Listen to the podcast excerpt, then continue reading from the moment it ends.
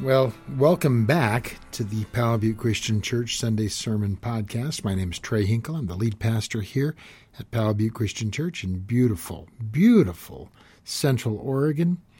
We're located right between Prineville and Redmond. Prineville to our east, Redmond to our west. If you're ever in our neck of the woods, we'd love to have you swing by and join us for one of our uh, services on the weekend. You could just go to our website, powellbuttechurch.com, and find out uh, when and, and where. Anyway, so so welcome back. You know, uh, we are in the middle of March Madness. I love uh, basketball. I love college basketball. I, I've loved the tournament for so many years now. I'm, I'm lucky because I met a gal and married a gal who also enjoys it. So, uh, and, and we got married in March, and so for the last several years, we've been able to go and on our anniversary just watch basketball together. It's pretty romantic, I guess you'd say. Anyways, there's a defensive play in basketball that's uh, really exciting. It's called the full court press. You don't see it a lot. They don't utilize it a lot, but they do utilize it at the end of the half and the end of the game, typically. Uh, things get tight and lots of intensity because one team that is trying to prevent the other team from scoring uh, doesn't just wait for the basketball to come down into the, the, the half court.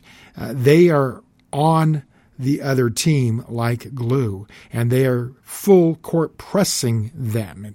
Um, and it's so difficult for the uh, team with the ball to actually get it down to their to their hoop, to their basket, and and to, to and to score. And there's a good chance of giving up their possession, um, letting the other team score, um, uh, throwing it out of bounds, making bad decisions. Anyways, this morning we're going to look at a place where you could say that Jesus was facing a full court press. It all happens in a place that you've most likely heard of if you know the story of the Passion, uh, Jesus' last week going to the cross. It's, it all happens in a place called the Garden of Gethsemane. Now, the Garden of Gethsemane is significant to those who follow Jesus because it's here where the final battle was fought for our very souls. It's here in the Garden of Gethsemane that the, the true last temptation of Christ takes place. It's here where our spiritual fate is decided. And it seems very appropriate. I mean, it was in the Garden of Eden where sin brought us to the, uh, the reality of spiritual death. So it would be good for in the garden, another garden, the Garden of Gethsemane, for there to be a way uh, to spiritual life. You see, in the first garden, the Garden of Eden, the first Adam failed to obey God's will, and that brought death into this world. It's in this second garden that we're looking at, the Garden of Gethsemane, where Jesus, who is called in Scripture the second Adam, succeeded in his obedience to the will of God. Whereas Adam fled and ran and hid from God, Jesus submitted to the Father, saying, Nevertheless, not as I will, but as you will.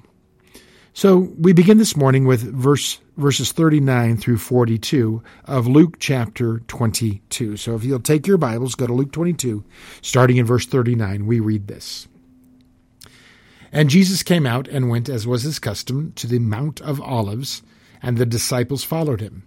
And when he came to the place, he said to them, Pray that you may not enter into temptation.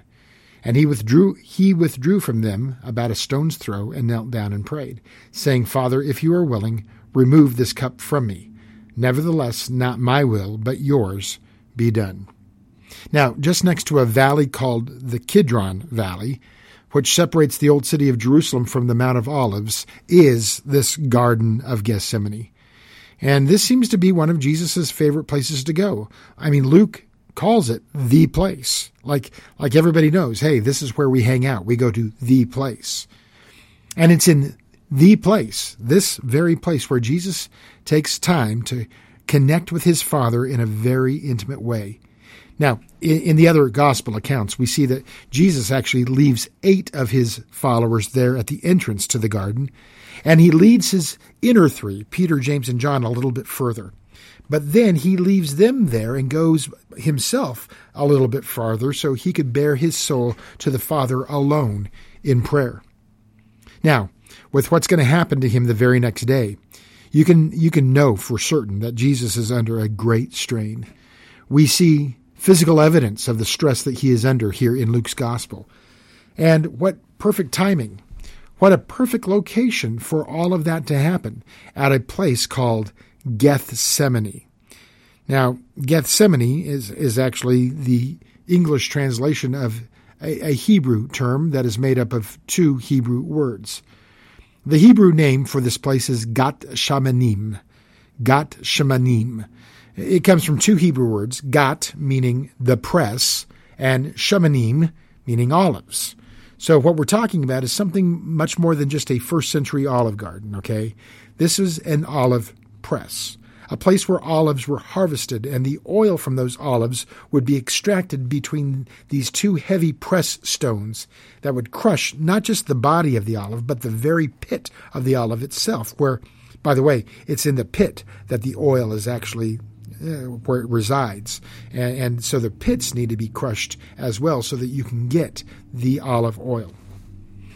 They would be crushed which is very interesting because it sounds an awful lot like an Old Testament prophecy from Isaiah chapter 53, where Isaiah, looking ahead at a prophecy of the Messiah, said, But he was pierced for our transgressions, he was crushed for our iniquities. The punishment that brought us peace was upon him, and by his wounds we are healed. You see that phrase there? Crushed for our iniquities.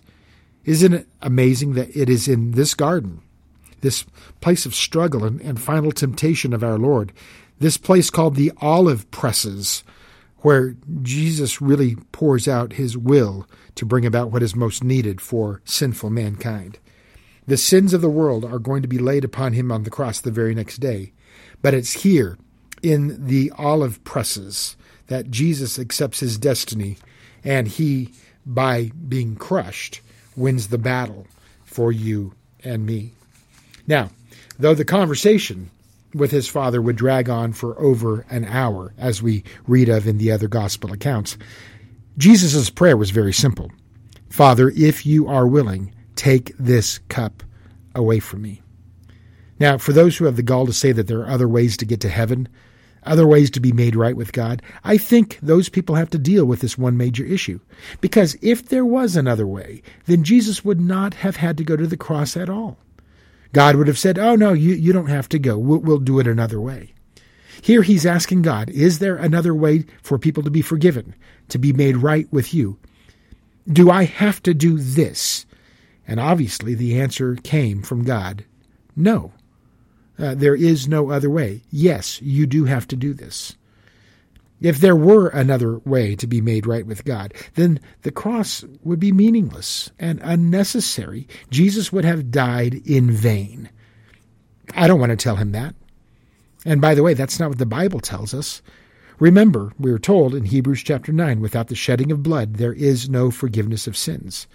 So when it comes to the forgiveness of your sin, if that requires the shedding of blood, let me ask you this whose blood would you rather have shed? to cover up that sin? Your own or Jesus's, who is the perfect spotless Lamb of God? So Jesus there in the garden asks, Can we do this another way? And yet, even though he's expressing a desire to possibly avoid that cross, it's significant the conclusion that he comes to. Nevertheless, he says, Not my will, but yours be done. Now, There are some preachers that you might know out there who teach that God is concerned about our comfort and wants to give us whatever we ask for. Right? Just name it and claim it. They teach this heresy that that uh, that teaches that God is more concerned with our comfort than he is in our character. That he just wants to give us whatever we we want. Well, I mean, Jesus is saying, "This is what I want. I don't want to go to the cross."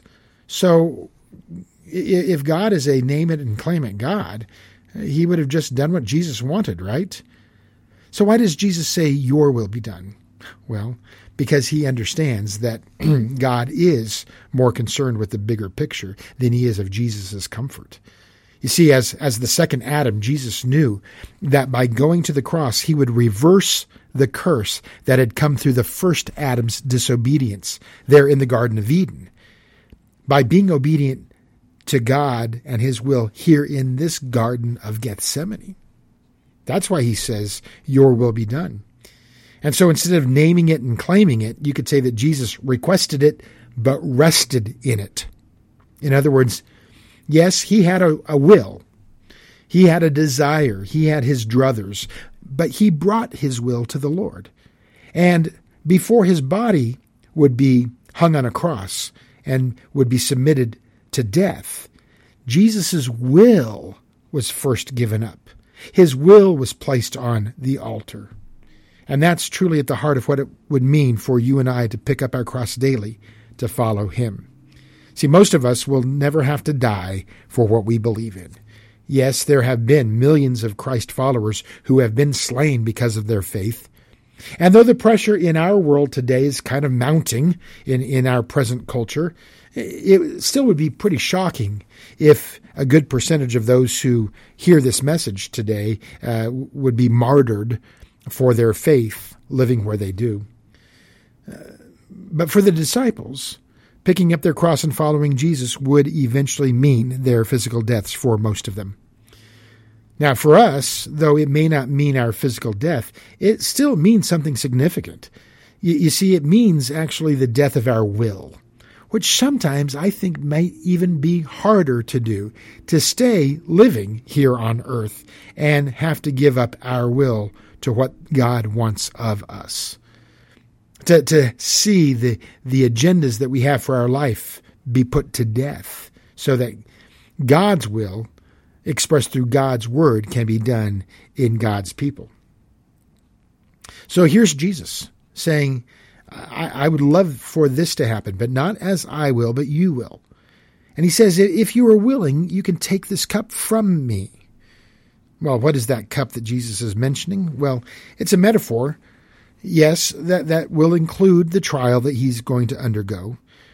Drinking the cup of suffering is a, is a metaphor in the Bible, but it's also more than just a cup of suffering. It's a cup of God's wrath, something that we don't like to talk about because God is love, but God is also just. And wrath is a term that is full of righteousness and justice.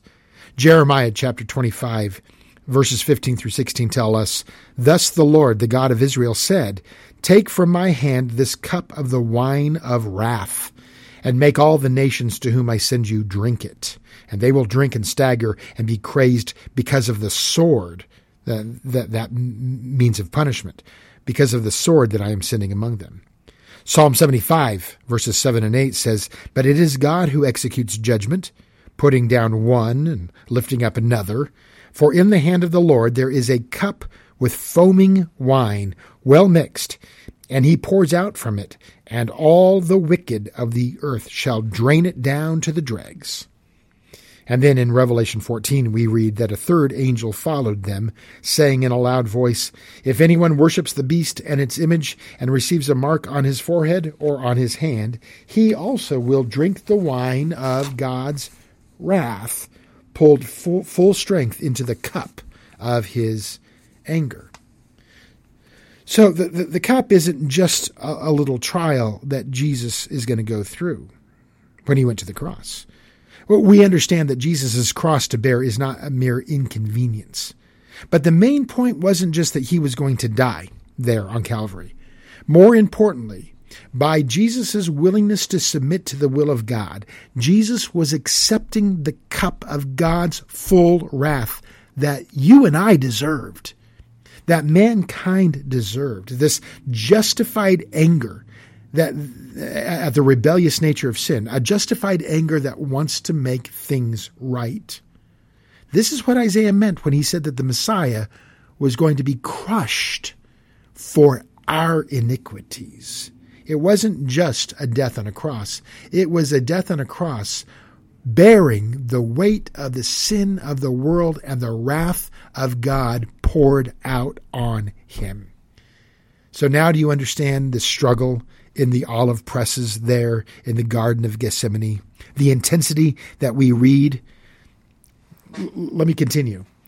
And there appeared to Jesus an angel from heaven. This is verse 43. An angel from heaven strengthening him. And being in agony, Jesus prayed more earnestly, and his sweat became like great drops of blood falling down to the ground. Now, Luke is the only one of the four gospel writers that includes the two facts that we just read. First of all, Luke mentions angels from heaven who come and provide strength, the strength that Jesus needed to go through the, with this trial. It was as if God had answered Jesus' question uh, the question being, is there another way? It seems as if God answered, no, there is no other way. But, my son, as you walk through the valley of the shadow of death, you need not fear, for I am with you. My rod and my staff will comfort you. God sent his angels down to give Jesus the strength to go through the press.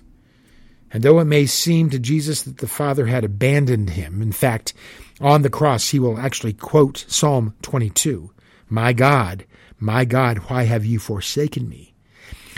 But even as he quotes that, it's amazing that he chooses that psalm to quote because in that psalm, if you continue to read after, My God, my God, why have you forsaken me? You'll see the reality that God did not forsake his son. That's in verse 24 of Psalm 22.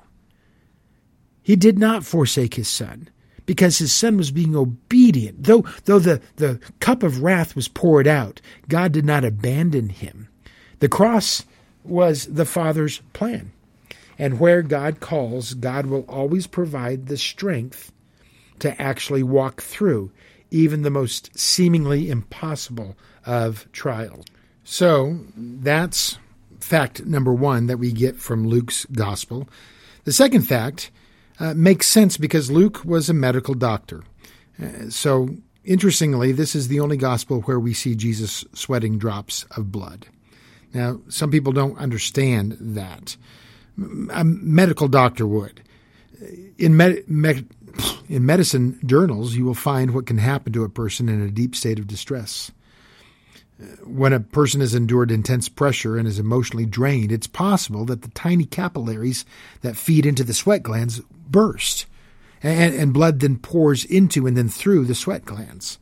So, literally, what happens is that bloody sweat is coming out of your pores. It's crazy how intense Jesus must have felt at the thought of the agony that he would endure in obedience to the Father's will, so intense that it would affect him physically like that. Now, during this full court press, where are the disciples? We, we continue to, to read, uh, starting in verse 45. When Jesus rose from prayer, he came to the disciples, and where are they? He found them sleeping for sorrow. And he said to them, Why are you sleeping? Rise and pray that you may not enter into temptation. Now, I get it. I know how tempting it is to to go hard on these guys, right? Man, we can look back and criticize them for falling asleep instead of praying for that hour plus. But you know, I have found an intriguing phenomenon that, that my mother a long time ago invited me as a young kid to actually experience. You see, I, I, would wake up a lot in the middle of the night, having to go to the bathroom or, or whatever. But as soon as I would get up, my brain would immediately snap awake, right? And and it would be almost impossible for me to go back to sleep because my, my brain clicked on and would not shut back off. And, and I would try to get in bed with mom and dad, and they would say that's not appropriate. And and so mom would say, "Listen, Trey, when you can't sleep." Either read the Bible or start to pray. Now, I thought, what, what are you saying that reading the Bible and praying are boring? No, that's not what she was saying. She said, listen, if you can't sleep, focus on talking to God or listening to God through His Word, and you'll fall asleep. And by the way, it worked. It worked. Why? Well, I don't really absolutely know, but I, I think of two possible reasons. Number one, it could be that when I talked to God, maybe maybe I was even deep down where I didn't even know it. Maybe I was anxious about something. And when I'm praying, maybe I am giving those problems and anxieties to God. And and I begin to trust Him, and then my anxieties might actually be alleviated because by trusting God, my mind is put now at ease. And then, in that sense, my brain can get back to a relaxed state of mind and allow me to go back to sleep.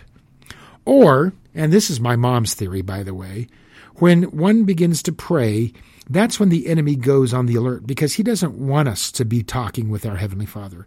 He doesn't want us to be reading His Word. He knows the power that's in the, the reading of God's Word and of prayer.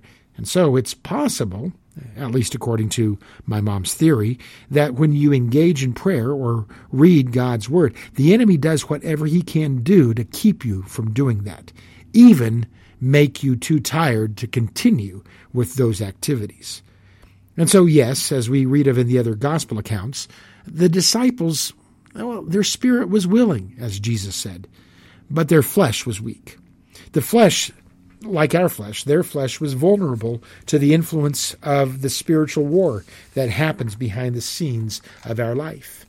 You see, prayer and the study of God's Word are so powerful. Those are our only offensive weapons mentioned in Ephesians as a part of our spiritual armor. And so, again, here's the theory. If the enemy gets the disciples distracted by their lack of physical stamina, I mean, their spirit was willing, so we can't fault them for that. But if the enemy could use their weakness in their physical stamina then they would be rendered ineffectual in this spiritual battle that was taking place in the olive presses. So Jesus then rouses them for their sake, by the way. He says, I want you to get up so that you may not enter into temptation. Right? It's like, listen, boys, you're going to be attacked. So look alive. The time has come. Verse 47 While Jesus was still speaking, there came a crowd and the man called Judas, one of the twelve, was leading the crowd, and he drew near to Jesus to kiss him. But Jesus said to him, Judas, would you betray the Son of Man with a kiss? The betrayer has now come using a symbol of friendship, a kiss, in his act of betrayal. How ironic but it definitely displayed Judas's life because here's one who shared so much with Jesus during his ministry years, looking like he was on his side, looking like he was a friend, a person who put up a good front, but now showing his true colors, turning his back on his Lord. And with him, he brings this crowd, which tells me that Judas really never understood who Jesus was. Because really, what, what did Jesus ever do?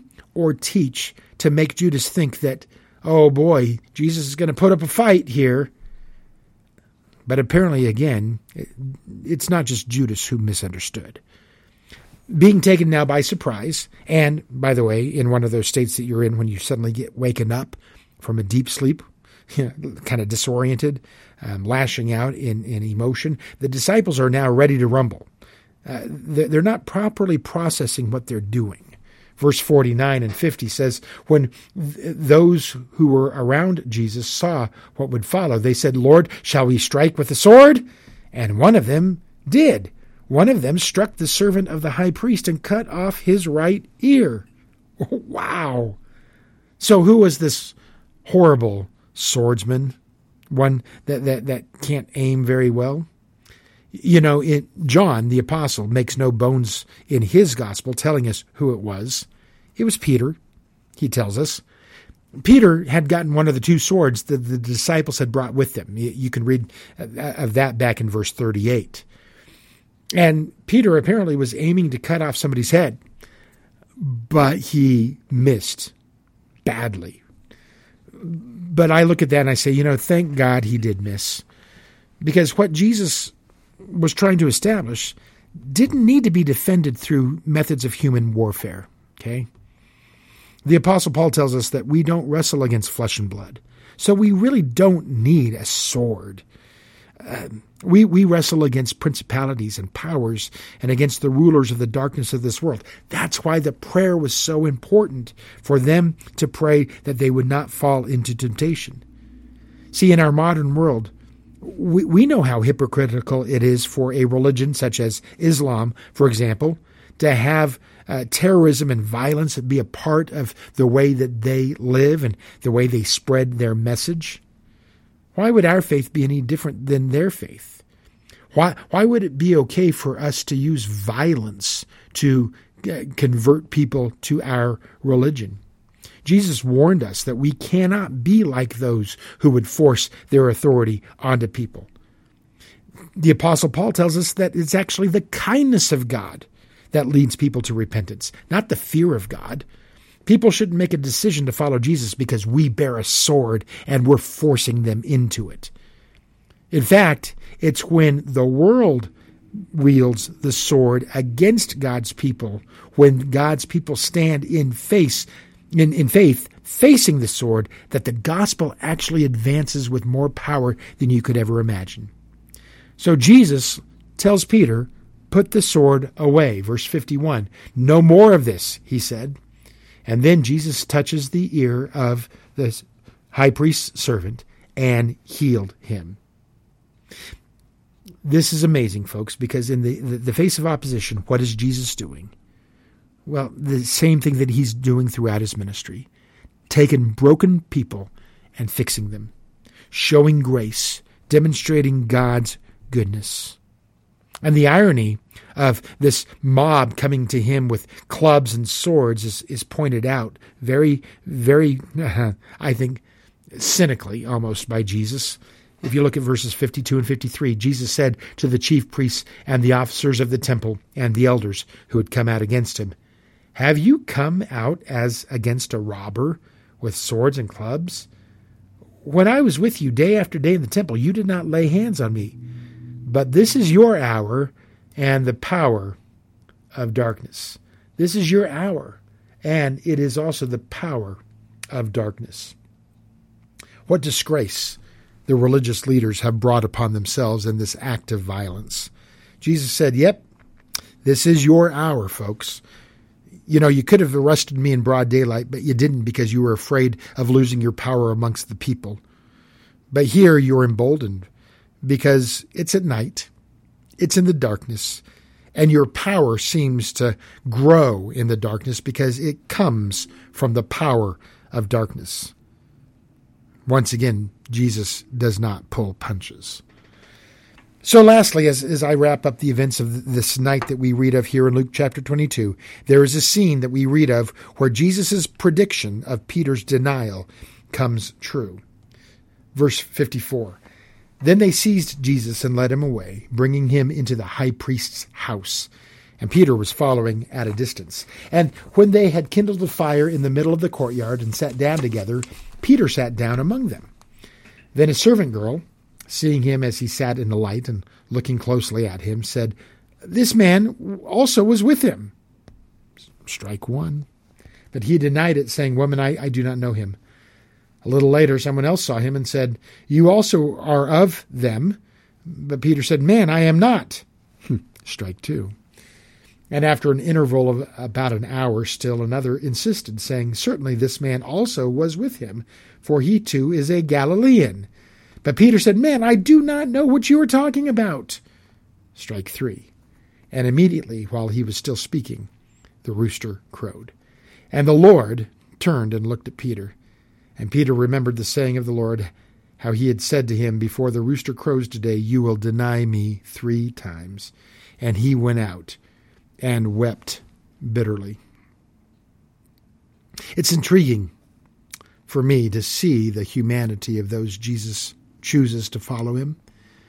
Uh, Peter is just the model here, but he personifies really all of the other disciples as well.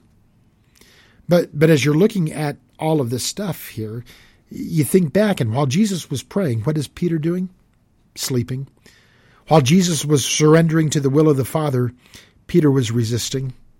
And though Peter is putting on this air of confidence that he's going to be loyal to Jesus, he said, I am willing to die with you rather than deny you. Here we see the humanity and the weakness of even the staunchest of believers. My point in mentioning all of this, and I mention it because you and I, we all have failed the Lord in some way, at some point. Even though Peter fails, I want you to see what, what Jesus, how Jesus responds. He's not offended. In fact, he had expected it. He had predicted it, right?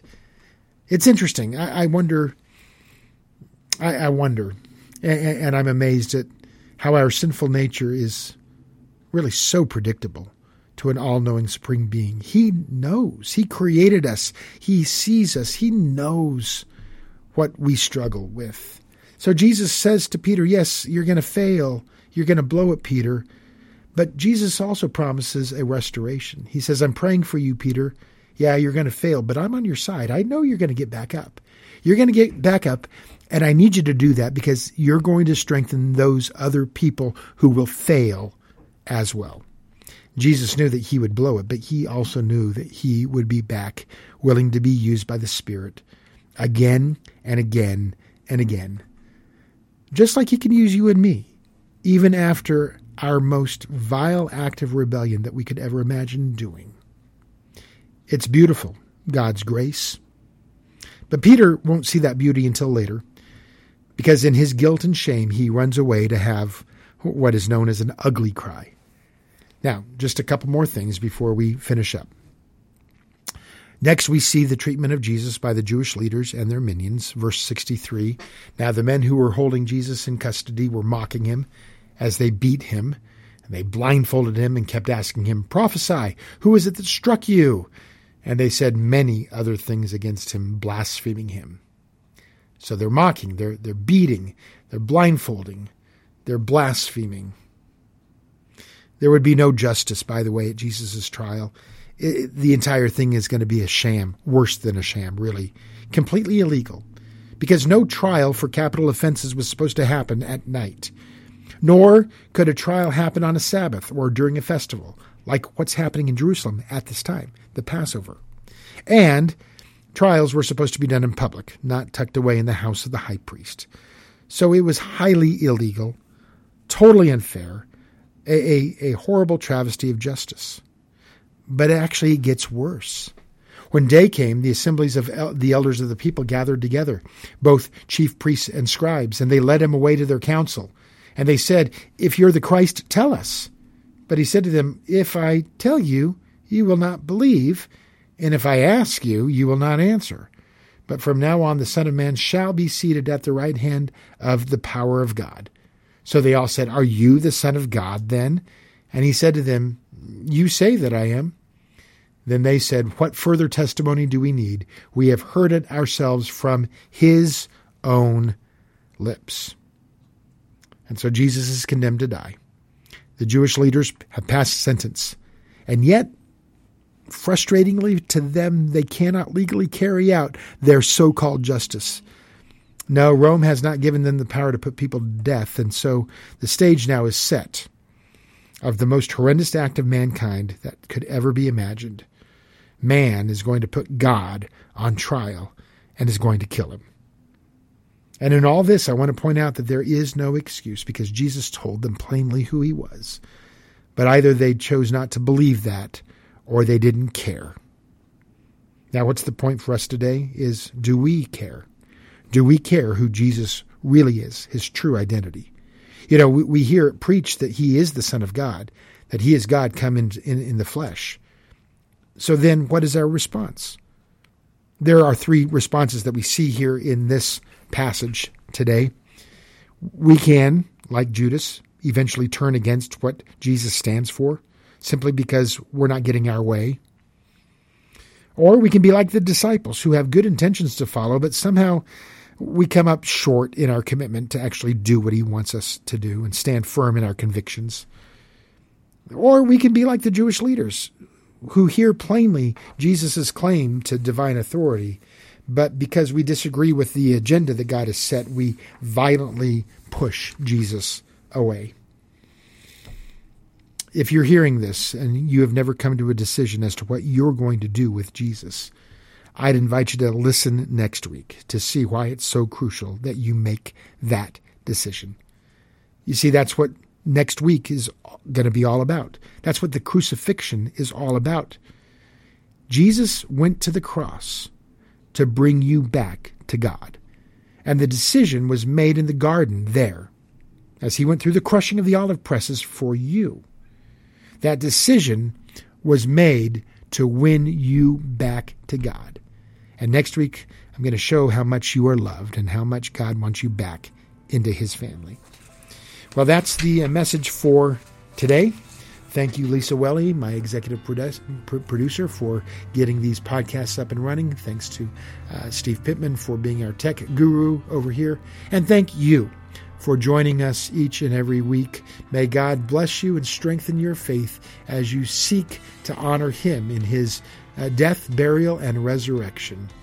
Um, we'll see you next week.